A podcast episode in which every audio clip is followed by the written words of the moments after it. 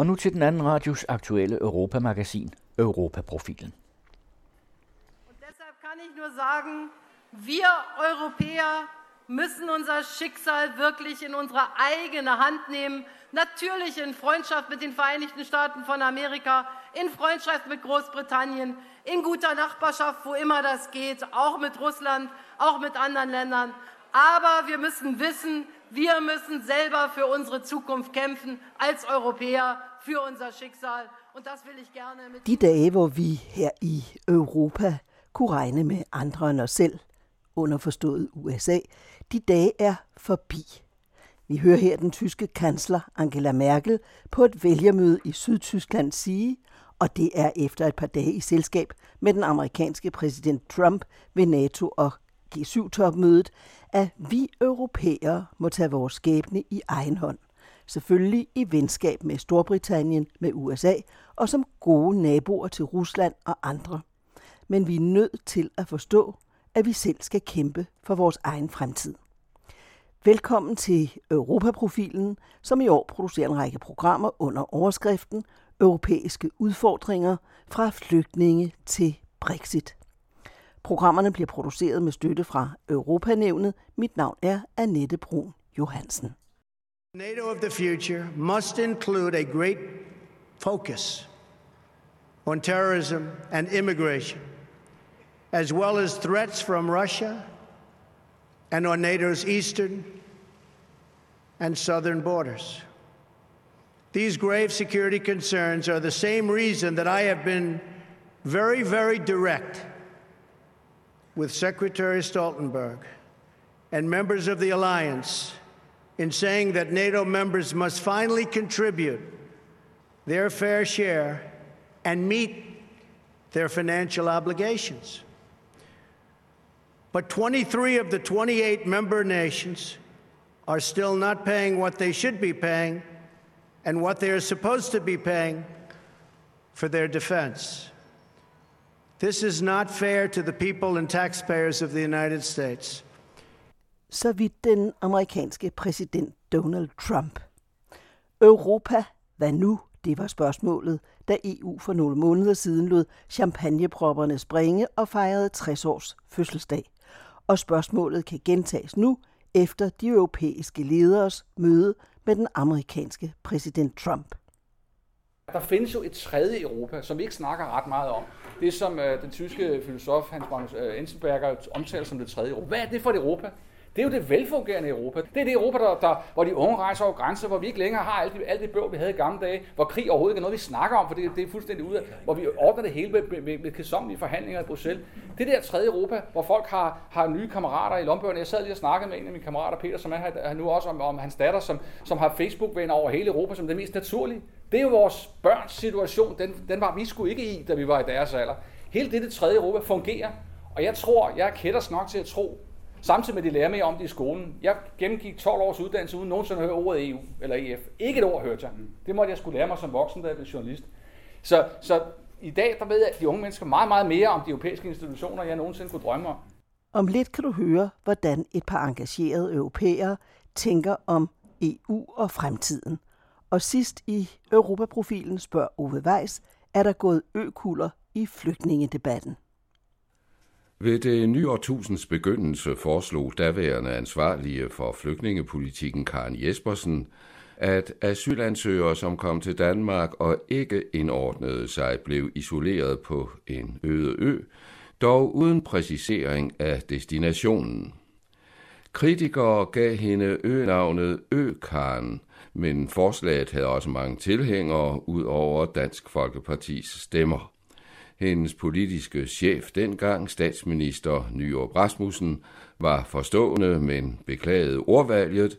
Den senere ansvarlige på området, Venstres Birteren Hornbæk, som i dag revser sin efterfølger Inger Støjbergs stramme kurs, sagde, at målet måtte være, at disse asylansøgere blev sendt ud af landet inden 48 timer, som det senere har vist sig nemmere sagt end gjort. Men tilbage til debatten om fremtidens EU med medlem af Europaparlamentet Morten Lykkegaard, med journalist og forfatter Per Nyholm og med EU-ekspert, professor i statskundskab og leder af Center for Europæisk Politik, Marlene Vind. Debatten var arrangeret af magasinet Europa. Altså det Danmark er mest kendt for, det er jo sådan set det der med, at vi er gode til at gennemføre lovgivningen til tiden. Øh, det er det, vi er mest kendt for, og, og, og, og at vi... Øh, at vi, har, at vi er gode til at have sådan en, en, en, en altså vi er rollemodeller i forhold til øh, det her med at få øh, arbejdsløsheden ned, få de unge i arbejde, køre en god socialdemokratisk, uanset om man er borgerlig eller ej, så er vi jo socialdemokrater alle sammen, ikke? Øh, I hvert fald set udefra, jamen altså set udefra, ikke? Så, så er det jo den her mixed market economy. Øh, det, det bliver vi beundret for, og så det her med, at vi er gode til at overholde reglerne. Men ellers tror jeg ikke, der er så meget andet. Men det med at overholde reglerne, det er vi jo så også begyndt at lave lidt om på. Det kan man sige, ikke? Hvad tror du, de andre EU-lande synes Jamen, om de os? synes, Nå, okay, hvad de synes om os.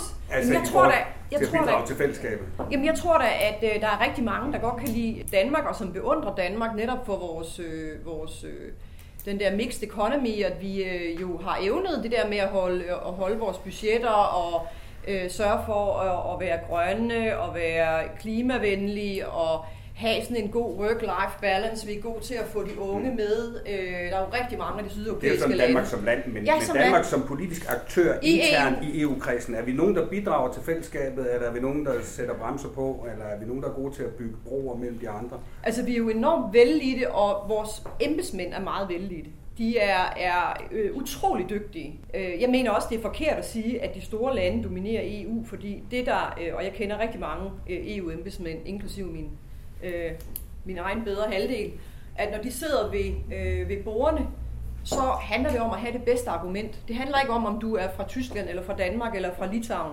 men de dygtigste embedsmænd, det er deres idéer, der ligesom får gennemslag. Så det er utrolig vigtigt at have dygtige embedsmænd. Og det har Danmark. Vi har virkelig dygtige embedsmænd.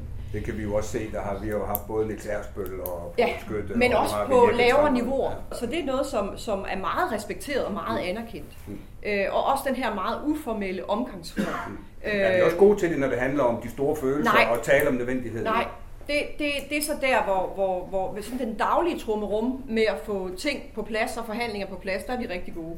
Øh, men det er jo ikke Danmark, du hører øh, sådan de store visioner fra. Eller, øh, altså du er det måske mere det politiske, du, du taler om der, ikke? Men jeg tror egentlig, der er ret mange øh, danske embedsmænd, eller jeg ved, der er ret mange danske embedsmænd, der bidrager til øh, at løse fælles europæiske problemer. Øh, det er ikke kun sådan noget med at sidde og, og fedt med øh, sådan de danske øh, budgetter og, og sørge for, at det hele når sammen. Det gør man selvfølgelig også.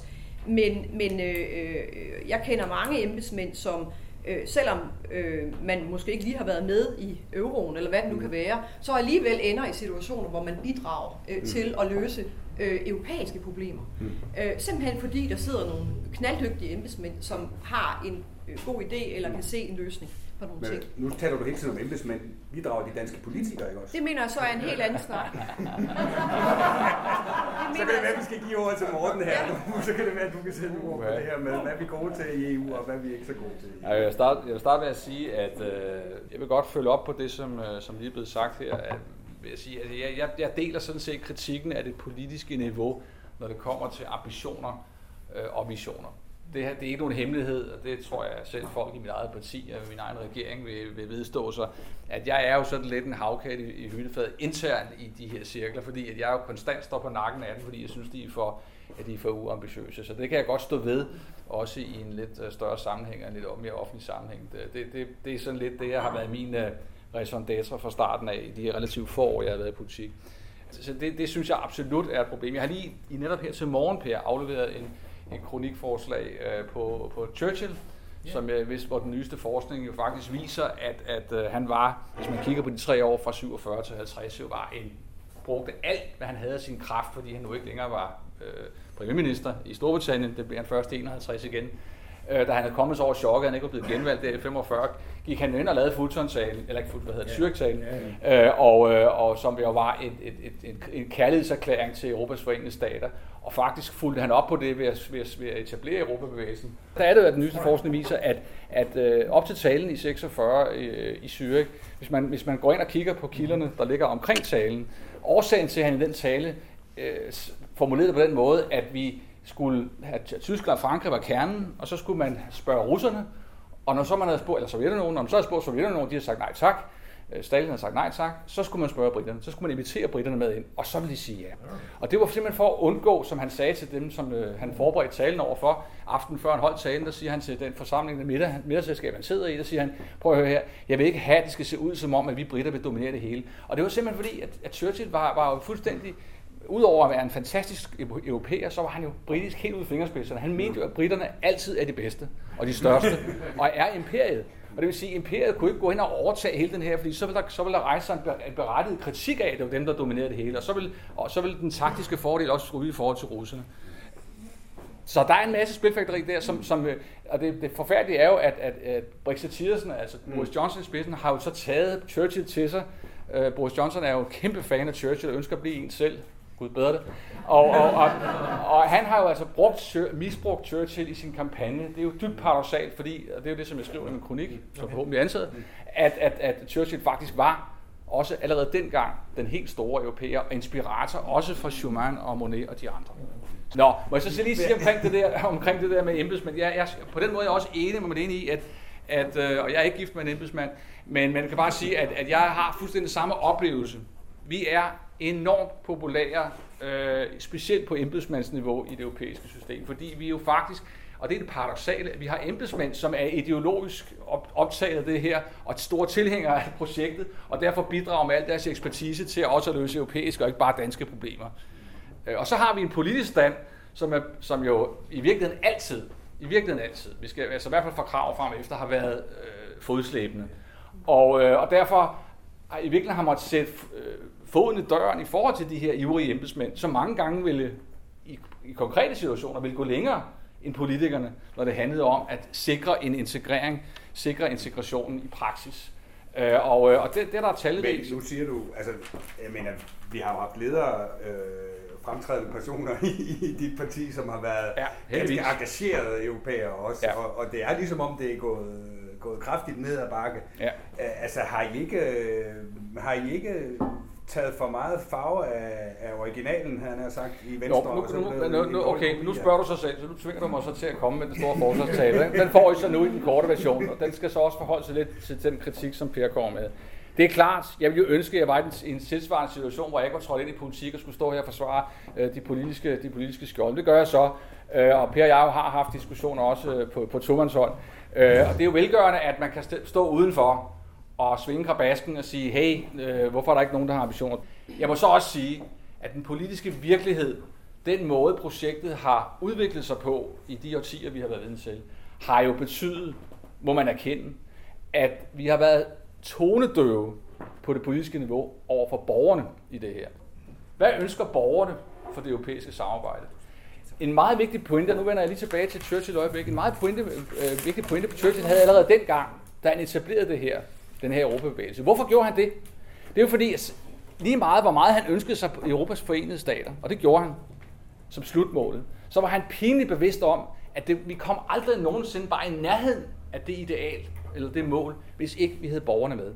Så meget vidste Churchill. Han var en gammel rev, og han havde været på landevejen siden sin tidligste ungdom som politiker i England, og vidste, og vidste udmærket godt, hvad der skal til. Du er nødt til at have borgerne med.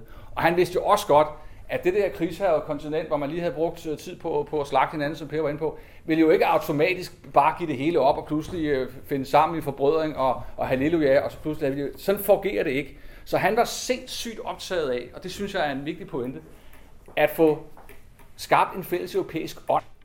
Og nu kan jeg godt begynde at mærke, hvis jeg, dem, der har fulgt øh, mine meritter, ved godt, at jeg har jo, den har jeg jo slået på, siden jeg kom ind i Europapolitikken, fordi jeg, at jeg, den, den mangel på legitimitet, som projektet har opbygget undervejs. Det, jeg har kaldt den falske melodi. Altså det, man ikke fortalte, hvad der var også stod i paragraf 2 om stadig, stætter, øh, stadig større politisk integration, men kun hæftede sig ved de politiske øh, handelsmæssige, eksportmæssige fordele, når man skulle sælge det til, til befolkningen. Det har betydet, at man har fået opbygget en gradvis større mistillid i befolkningerne.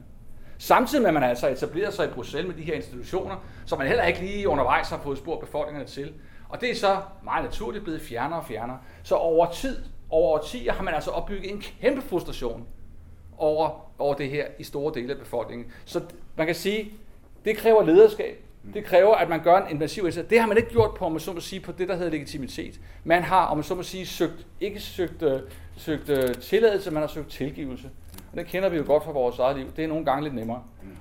Pludselig på et tidspunkt, så opstår der så, på grund af yderomstændigheder, en økonomisk krise, en flygtningestrøm, så opstår der et behov for at gå til befolkningen og ligesom sige, hov, øh, eller så eller protesterer befolkningen selv ved at tage nogle af de her populister og stemme på dem.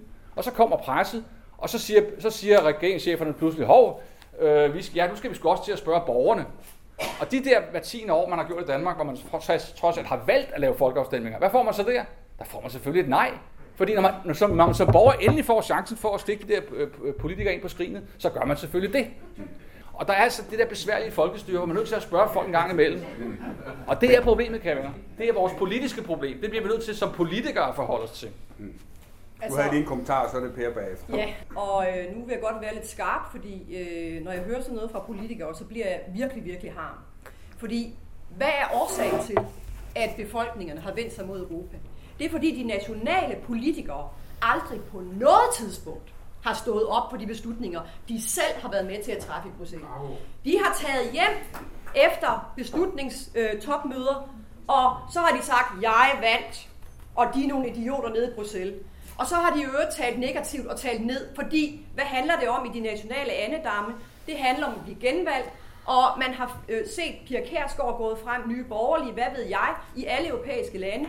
Øh, og så har man løbet efter den, jeg er lige ved at sige indre svinehund, men det må jeg jo ikke. øh, og, og, og det er øh, øh, årsagen til, at befolkningerne er stået af, hvis de har deres egne nationale politikere, som ikke tror en skid på det her projekt. Hvorfor skulle de så tro på det? Det har intet at gøre med, at øh, man ikke har befolkningen med sig. Det har noget at gøre med, at man har ikke givet let i sin røv for at få befolkningen med sig. Og det mener jeg er et generelt problem, og det er et stigende problem. Og det er hele vejen rundt. Det er du fuldstændig ret i. Der er ikke nogen modsætning mellem det, du siger det, jeg siger. Prøv, prøv lidt ordentligt efter. Det, jeg siger, det er, selvfølgelig kræver det her lederskab. Det, du efterlyser, det er jo lederskab. Det er lederskab. Ja, det, jeg mener, jeg sagde til et eller andet sted i starten, at det jeg begyndte at sige her, at der mangler lederskab. Det anerkender jeg. Der, der har mange lederskab. Vi har haft trods alt en ufælde, men vi har haft nogle typer, som i hvert fald i mit parti, som har, som har spillet rent ud og, for, og prøvet undervejs at fortælle den sande historie om, hvad det her handler om.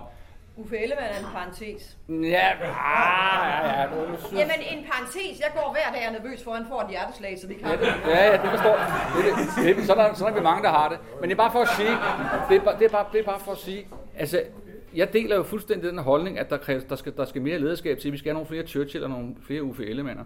Men jeg må bare konstatere, at i al den tid Uffe var i gang, og jeg, var, jeg, jeg blev inspireret af ham til at have den holdning, jeg har til det hele. Men lykkedes det Uffe at forvente befolkningen til, øh, til, til, til, til det, vi har? Det kan en mand jo ikke gøre. Nej, nej, nej, men jeg siger bare, han, han, han bestred dog en post igennem mange år, og han havde, øh, synes jeg selv, en vis succes med det, han lavede, og han havde en meget stærk gennemslagskraft. Selv han, og selv de europæiske ledere, vi trods alt har haft undervejs, har jo ikke, om man så må sige, kunne løfte den her opgave, så vi kunne komme et niveau højere med tingene. Derfor har man gjort det. Og det har været, synes jeg, det rigtige at gøre, at man har sat i gang i tingene, man har lavet Kohl og Mitterrand løbe med, med euroen, sørget for, at, at, at de ting blev sat i gang, uden man fik den folkelige øh, opbakning til det, for nu skulle det i gang, det historiske vindue. Man sørger for at få øst, øst- og centraleuropæiske lande med, selvom man jo godt vidste, at hvis man havde spurgt befolkningen om det, så har man også fået et nej. Og det paradoks er vi nødt til at forholde os til. Så det er ikke bare et spørgsmål om, at, at vi bare mangler ledere. Det gør vi også i, i, i stort tal. Men der er altså også, vi skal også forholde os til det paradoks, at befolkningerne kan følge, har ikke kunne følge med. Og det, det, det, det mener jeg er et faktum. Selvfølgelig skal vi blive bedre til at få det med, og det er det, vi, nogle af os kæmper for hver eneste dag. Men der er altså også noget med at lytte til, hvad folk rent faktisk mener, og det kalder jo altså på lidt, fordi mm. vi ved godt, hvordan det er. Folk er reaktionære. Folk ønsker ikke forandring. Nu skal vi lige have Per ind i debatten her. Jeg vil godt lige starte med en ting, fordi der er jo ikke grænser for, hvilke fortræffeligheder øh, EU ligesom øh, har at byde på. Ikke? Men når nu vi har en Juncker, som sidder der som kommissionsformand, og som samtidig har været både finansminister og premierminister hjemme i Luxembourg, som har lavet en kæmpe stor national forretning ud af at lade alle mulige mennesker med, med øh, få meget, meget lempelige skatteforhold, og i øvrigt så har alle hans tankstationer, de sælger både billig diesel og billige cigaretter til alle dem, der nu måtte komme forbi. Kan man ikke godt forstå, at der er nogle europæere, som så, når den historie kommer frem, tænker, jamen hvad er det egentlig, der foregår her? Altså, jeg har jo ikke, og jeg tror ikke, der er nogen, der mener, at EU indtil videre er det ideelle foretagende. Og som jeg prøvede på at sige, vi er jo faktisk kun i første kapitel inden for en historie, der altså i første kapitel efter en historie, der har stået på i 1500 år. Det er rasende vanskeligt. Og jeg er enig med Marlene i, at vores, jeg går ud fra, at det du mener i virkeligheden er, hvor politikere er for ringe. Ja, det var Stabel sådan set også. Ja. Og det har mange grunde. En af grundene, og det vil jeg da godt sige her, det er jo, at disse politikere også bliver valgt. Man kunne måske forestille sig også, at den rigeste og sikreste og frieste generation overhovedet i Europas historie tog sig lidt sammen og valgte bedre politikere end dem, vi har. Altså, det er ikke nok bare at skyde skylden over på politikerne. Det er ikke nok at sige, at embedsmændene, og der er jeg fuldstændig enig, i mange henseender ligesom er for dygtige og er bedre motiveret end mange politikere er. Embedsmændene sidder jo meget godt i det, de får deres faste løn. Politikerne skal genvælges. Det er demokratiets svaghed. Men det er også politikernes opgave at lede, at være i spidsen. Og blot at sige, man skal tage hensyn til dem. Ja, det skal man. Men man skal blandt andet tage hensyn til dem på den måde, at man fortæller dem igen og igen, og gerne i, kraftige vendinger, hvor er det denne udvikling skal hen. Og dermed viser projektet tillid. Snarere, og det mener jeg er de helt store problemer, det er hver gang, der har været et møde, og vi var også set det, så vender de hjem til deres hovedsteder og siger, vi forsvarer nationale interesser. Hvad med, om man for en gang skyld begyndte at forsvare europæiske interesser? Men det rækker jo langt, langt ind i Folketinget. Det rækker langt, langt ud i de kommunale bestyrelser. Hvor tænker man europæisk snarere end for eksempel dansk eller lollandsk eller vendsysselsk? Altså, vi er selv også skyld i denne misære, og vi er også skyld i den i Danmark. Det er jo ikke et tilfælde af et foretagende, som Dansk Folkeparti står, og det står. Det er en klar følge af, at det, jeg kaldte eliterne, har svigtet. Men også, når vi nu taler om det her, det er også vælgernes opgave at holde sig orienteret. Øh, det er en del af den forpligtelse, vi alle har i demokratiet, at følge med. Men det er jo en gammel sandhed, at vi har jo de politikere, vi fortjener, fordi altså, politikerne er jo et spejl af os selv som, som vælger. Sådan er det jo, og det vil sige, at den, den ryger direkte tilbage øh, i hovedet på os selv som vælgere, synes jeg. Det er fuldstændig rigtigt, som det er sagt. Vi har de vælgere, så, eller de, de politikere, som, som, vi, som vi selv har valgt ind, og hvis vi ønsker nogle andre politikere, ja, så er det sgu vores egen opgave at sørge for at uh, få, få valgt nogen ind, der kan det. Så, så et eller andet sted er politikere på godt og ondt et spejl på befolkningen. Må jeg så sige omkring det her, nu når vi er oppe i den der den sfære der, eller om man så må sige nede den grød, afhængig af hvor man kigger fra. øh, altså, jeg, jeg, er ikke så, jeg er ikke så negativ faktisk. Øh, vi er måske i virkeligheden, hvis det går, som jeg regner med også, at, at Macron vinder i Frankrig formentlig, og at, at AFD i Tyskland øh, ikke får det valg, vi havde regnet med. Hvad så? Så står vi pludselig med 2017, som er en sejrsmarsch for centrum-venstre i, i Europa. Hov, det er pludselig et helt nyt narrativ. Så der er altså med andre ord tale om, at, at, at, øh, situationen behøver ikke at være sådan, som vi skildrer den. Må jeg så lige sige slut, og så skal jeg nok øh, vende mig fra det. Altså sige omkring det her. En anden ting, grund til, at jeg er post, grundlæggende er positiv over for det her, det er, at der findes jo et tredje Europa, som vi ikke snakker ret meget om. Det som øh, den tyske filosof Hans Magnus øh, Enzensberger omtaler som det tredje Europa. Hvad er det for et Europa? Det er jo det velfungerende Europa. Det er det, som Per var inde på til at starte med. Det er det Europa, der, der, hvor de unge rejser over grænser, hvor vi ikke længere har alt det, alt det bøv, vi havde i gamle dage, hvor krig overhovedet ikke er noget, vi snakker om, for det, det er fuldstændig ude af, hvor vi ordner det hele med, med, med, med kedsommelige forhandlinger i Bruxelles. Det der tredje Europa, hvor folk har, har nye kammerater i lombøgerne. Jeg sad lige og snakkede med en af mine kammerater, Peter, som er her nu også om, om hans datter, som, som har Facebook-venner over hele Europa, som det mest naturlige. Det er jo vores børns situation. Den, den var vi sgu ikke i, da vi var i deres alder. Hele det, det tredje Europa fungerer. Og jeg tror, jeg er kætters nok til at tro, samtidig med, at de lærer mere om det i skolen. Jeg gennemgik 12 års uddannelse uden nogensinde at høre ordet EU eller EF. Ikke et ord hørte jeg. Det måtte jeg skulle lære mig som voksen, da jeg blev journalist. Så, så i dag, der ved jeg, at de unge mennesker meget, meget mere om de europæiske institutioner, jeg nogensinde kunne drømme om. Alt det, det betyder efter min mening, at der er en, en positiv fortælling, som ligger under neden på det her og som vi ikke bliver fanget op, fordi der er ikke nogen nyheder af det til synligheden. Det er ikke, det er ikke en offentlighed, noget offentligheden overhovedet kærer sig om, men den er der. Og den manifesterer sig blandt andet ved, at på trods af alt det shit, vi nu har været vidne til sidste år, så er der altså 60 procent af danskerne, der, der, der er tilhængere af det her. Det viser målinger nu på 40-20 år i træk, kære venner. At det er dårligt nyt, det er hammerne godt nyt. I en situation, hvor, hvor, hvor folk jo burde, for længst burde have skudt sig en kugle for panden.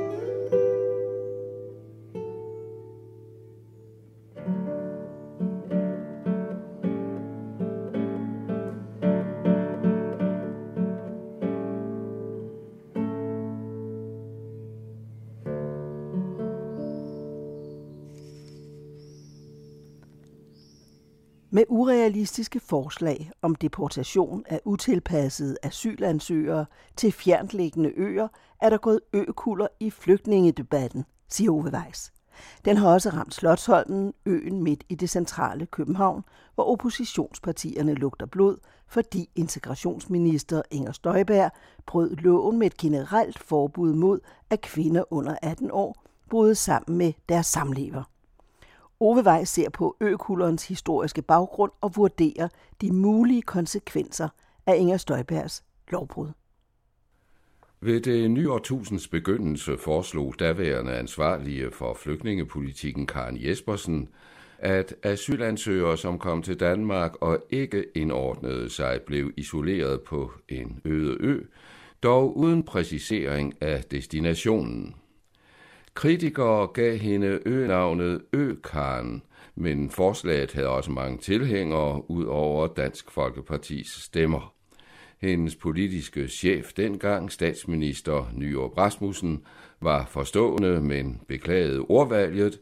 Den senere ansvarlige på området, Venstres Birteren Hornbæk, som i dag revser sin efterfølger, Inger Støjbergs stramme kurs, sagde, at målet måtte være, at disse asylansøgere blev sendt ud af landet inden 48 timer, som det senere har vist sig nemmere sagt end gjort.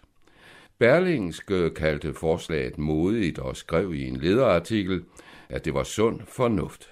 Det er måske ikke kønt, men når de daglige problemer skal løses, kan det under tiden være nødvendigt at finde den tykke ende af stokken frem, hed det på lederplads.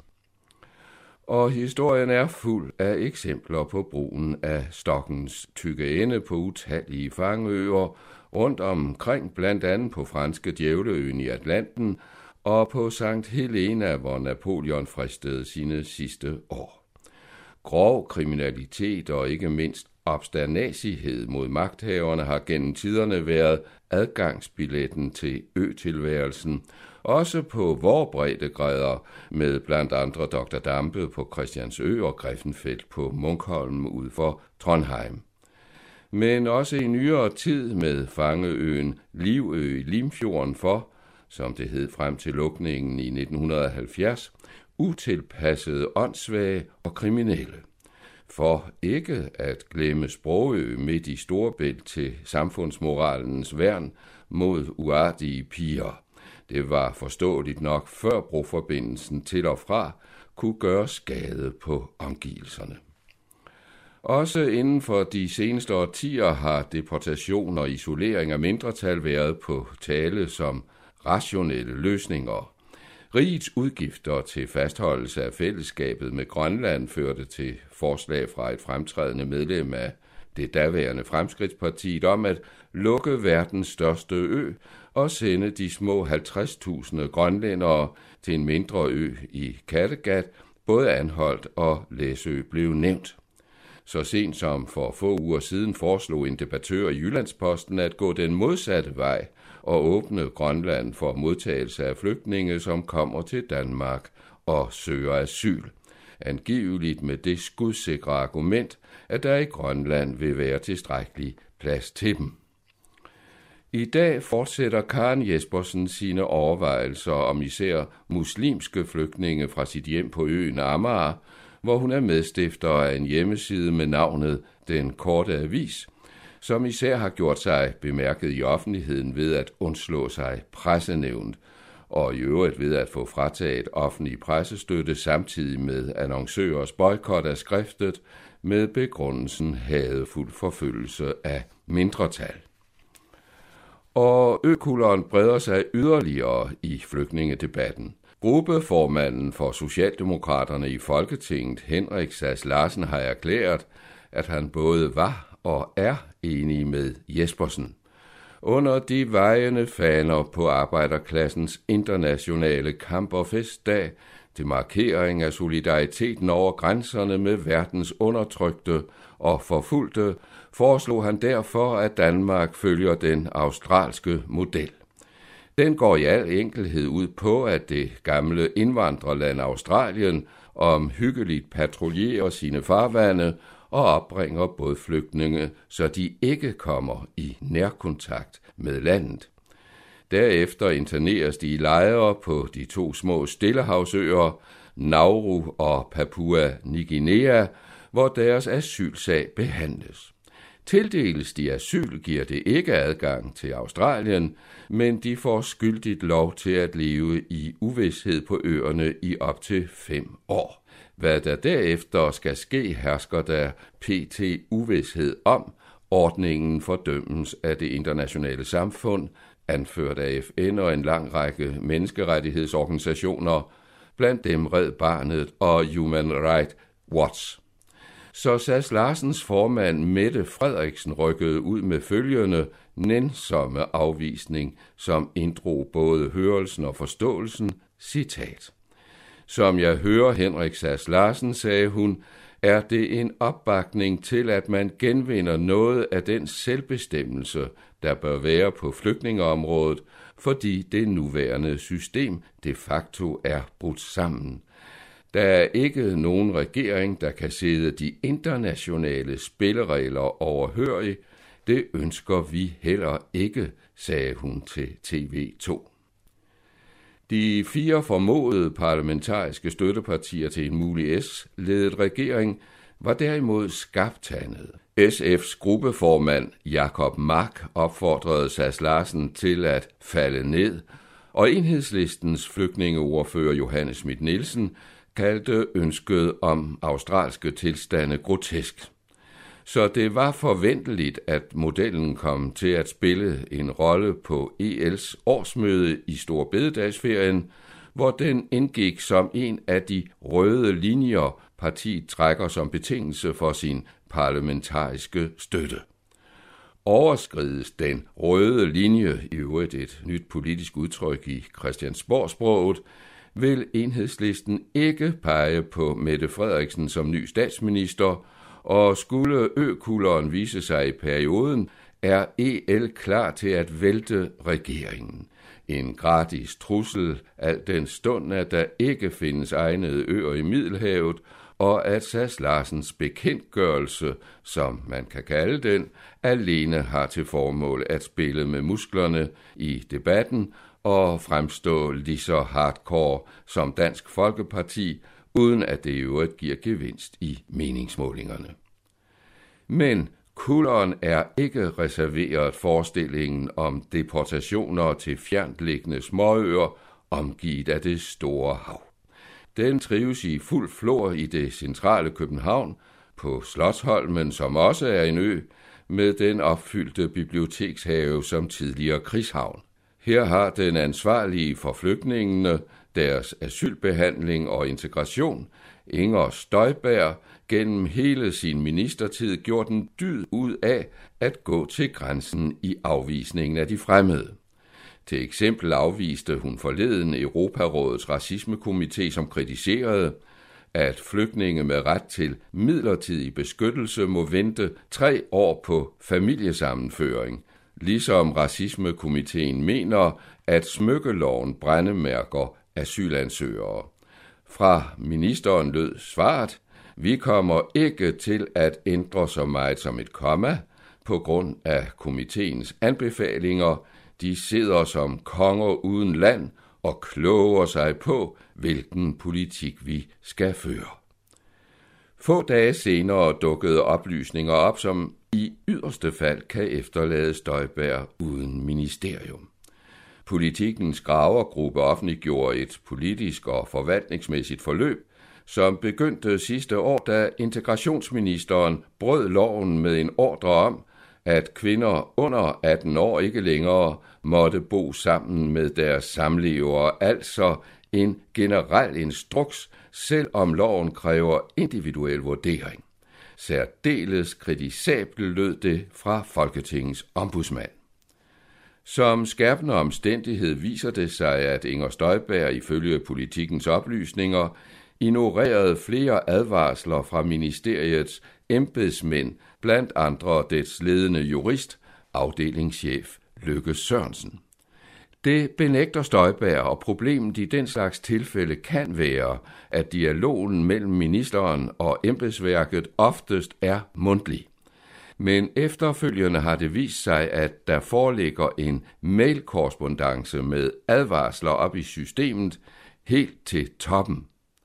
Den korrespondence blev i første omgang ikke fremsendt til ombudsmanden.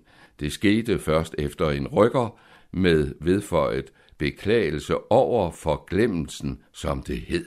Maildokumentet kan blive afgørende for det videre forløb, som med oppositionspartiernes krav om en grundig undersøgelse af sagen tegner flere scenarier. Anført af Socialdemokraterne og de radikale er ministeren indkaldt til samråd. Enhedslisten og Alternativ er gået et skridt videre og kræver kommissionsundersøgelse, som efterhånden er blevet en permanent arbejdsform sideløbende med folketingsarbejdet. I yderste konsekvens kan det føre til en rigsretssag mod Inger Støjberg for brud på de forvaltningsmæssige regler og overtrædelse af ministeransvarlighedsloven. Ifølge lektor i forvaltningsret ved Aalborg Universitet, Sten Bønsing, kan sagen, hvis ombudsmandsbedømmelsen er rigtig, føre til dom over ministeren, som i så fald må forlade regeringen. Integrationsministerens erkendelse af den ulovlige praksis gennem fem måneder faldt 1. juli sidste år, da reglerne blev ændret, så der igen skulle foretages en vurdering i hvert enkelt tilfælde. Sagen var rejst efter klager fra et syrisk flygtningepar, som var blevet tvunget til at leve adskilt fra hinanden. Hun 17 år og gravid, han 8 år ældre. En sådan aldersforskel er som bekendt ikke ukendt i Danmark, hvor kongebrev har været en hyppig anvendt praksis for samlivet mellem helt unge mennesker. Ægteskabsloven siger konkret, at begge parter skal være over 18 år for at indgå ægteskab. Tilladelse kan gives af kommuner og forældre, hvis en af parterne er under 18 år, hvis pigen er mindst 15 år og gravid, og endelig hvis begge er mindst 16 år og har fælles bolig. At sagen betragtes som dybt alvorlig for ministeren fremgår blandt andet af den spindmodkampagne, som hun selv og hendes parti Venstre fandt det nødvendigt at indlede på de sociale medier. Her blev der konsekvent talt om barnebrude og ældre mænd for at antyde pædofile forhold, selvom der ikke i nogen af asylsagerne har været tale om piger under den seksuelle lavalder. Til eksempel skrev Venstres ligestillingsordfører Jakob Engel Schmidt, citat, hvis en dansk mand på 35 ligger ved siden af en pige på 13, så er han pædofil. Gør en asylansøger det samme, er det altså hans menneskeret. Selv bidrog Inger Støjberg på Facebook med denne afledning, citat, Jeg er inderligt imod barnebrude, og at mindreårige piger dermed skal bo sammen med ældre mænd. Venstrefløjen vil have mig i samråd og sågar for en rigsret, for at have grebet ind. Jeg er dog stadig af den opfattelse, at barnebrude ikke hører sig til i Danmark. Jeg mener ikke, at ældre mænd skal bo sammen med mindreårige piger, gentog hun. Støjbergs opslag fik langt over 10.000 likes, de fleste med støtte og med anklager mod oppositionen for at gå ind for pædofili. I dagbladet Information vurderede retorikprofessor Christian Koch fra Københavns Universitet, at modkampagnen havde og har effekt, citat. Den mekanisme, som ministeren bruger, er at underforstå, at hendes modparter i dette tilfælde, ombudsmanden og oppositionen, går ind for barnebrudet. Det svarer til, at du gik rundt på informationskontorer og sagde, at chefredaktøren er ædru i dag. Så underforstår man, at han til daglig er fuld, sagde retorikprofessoren i sin vurdering af Slottholmskulderens konsekvenser for flygtningedebatten. Du hørte politisk kommentator Ove Weiss, der i samarbejde med Jørgen Johansen og mig, Annette Brun Johansen, står for redaktionen af Europa-profilen. Og så slutter vi af med den tyske kansler Angela Merkel fra Sikkerhedskonferencen i München. Probleme löst, oder aber gibt es ein Rückweichen in Protektionismus, in Abschottung, ich bin der festen Überzeugung, es lohnt sich, für die internationalen gemeinsamen multilateralen Strukturen zu kämpfen, aber wir müssen sie an vielen Stellen auch verbessern. Und da möchte ich bei dem anfangen, was unser Zuhause ist, das ist die Europäische Union. Die Europäische Union ist in einer ausgesprochen schwierigen Phase. Durch die, das Ergebnis des britischen Referendums werden wir in Zukunft nicht mehr 28 Mitgliedstaaten sein, sondern nur 27. Das ist bedauerlich aus meiner Sicht, aber es ist eine Tatsache. Umso mehr müssen die 27 Mitgliedstaaten sich fragen, wie können wir unsere Europäische Union erfolgreich gestalten? Denn es gibt viele Dinge, mit denen wir nicht zufrieden sein können. Da will ich beginnen mit der Tatsache, dass die, das Kennzeichen der Europäischen Union der gemeinsame Markt ist. Und dieser gemeinsame Markt, der jetzt auch durch die Herausforderung der Digitalisierung noch einmal erweitert werden muss, muss seinen Wert erbringen und das heißt Arbeitsplätze, Wettbewerbsfähigkeit, Erfolg für die Menschen. Die soziale Marktwirtschaft in Deutschland war immer ein überzeugendes gesellschaftliches Credo, weil Wohlstand für alle das Ergebnis war. Und das ist auch der Anspruch an europäisches Handeln. Zweitens, wir müssen unsere gemeinsame Währung stärken.